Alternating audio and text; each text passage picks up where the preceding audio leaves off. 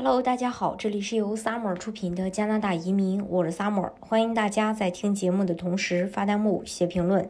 想了解更多的移民资讯，可以加我二四二二七五四四三八，或者是关注公众号“老移民 Summer”，关注国内外最专业的移民交流平台，一起交流移民路上遇到的各种疑难问题，让移民无后顾之忧。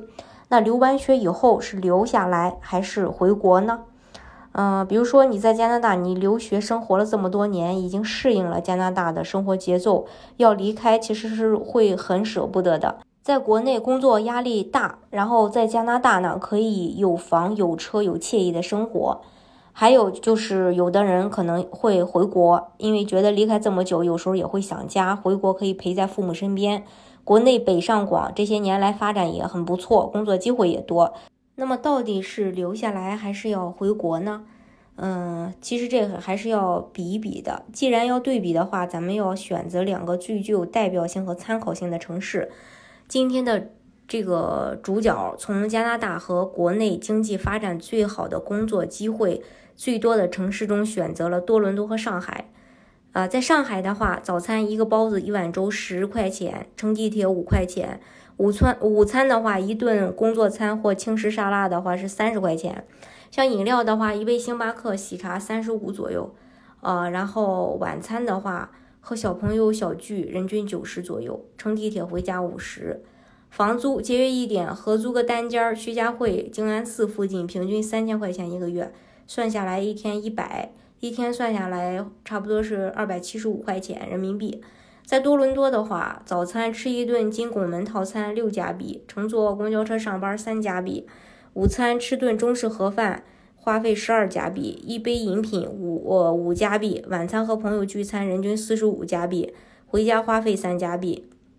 房租仍然是单间，大约花费一千二加币，平均下来一天四十加币，一天结算一百一十四加币。但是不同城市的起薪物价都不同，不谈薪资就说开销的话都是耍流氓。然后咱再看一下这个平均薪资的对比，根据上面的每日开销，我们大概可以算出上海月平均开销二百七十五乘以三十八千两百五十，多伦多的月均开销呢是一百一十四乘以三十三千四百二十加币，而安省人均月薪呢是四千四百六十六点五加币。智联招聘近期发布的夏季求职平均薪酬报告显示，上月的平均月薪，上海的平均月薪是一点一万人民币。那么减去每月固定消费，在多伦多你的薪资还剩下，呃，这个一千零四十六点五加币，在上海还剩两千七百五十加币。当然了，这仅仅是一个大概的算法。如果周末还要跟朋友约着一起购物或者再小酌一杯的话，就不是这个数据了。薪资这一块，多伦多更胜一筹。再说这个利好政策，在国外工作需要 PR，在国内同样也会有落户政策。为留学生，上海在落户政策上也给了捷径。落户要求详细到本科到博士的各个经历。本科国外世界排名前五百高校学士学位，累计学习时间需要满一年。研究生国内二幺幺本科、硕士生毕业，并在国外高校获得研究生学位。或国内非二幺幺本科学校毕业，国外世界排名五百高校研究生学位，或获得国外本科及硕士学历，还有就是博士，在国外取得博士学位，这些政策着实是令人眼红的。不得不说，上海为了吸引留学生归国工作，真的也是拼了。留学生归国工作确实是有很多优势，呃，也难怪大家会去纠结。作为一个移民大国，加拿大的移民政策出了名的友好。今年，加拿大正在努力朝着四十点一万名新移民新移民的目标去前进。这个数字呢，可以说是创纪录的。更刺激的是，自由党政府仍致力于每年创造更多的移民记录。预计二零二二年将有四十一点一万名新移民，二零二三年将有四十二点一万名新移民。政策好归好，但是有合适的工作岗位才是硬道理。上海的话是金融中心，嗯，你看它这个投行有摩根大通，还有这个摩根史丹利、华信证券、高盛、高华、瑞银证券，还有中德证券等投行纷纷在上海设立了办公室。工商银行、农业银行、两大国有银行、渣打、汇丰等欧美大银行也在上海有 office。四大的位置在魔都就比较分散了。德勤在外滩，普华永道在新天地，KPMG 在南京西路，而安永在陆家嘴。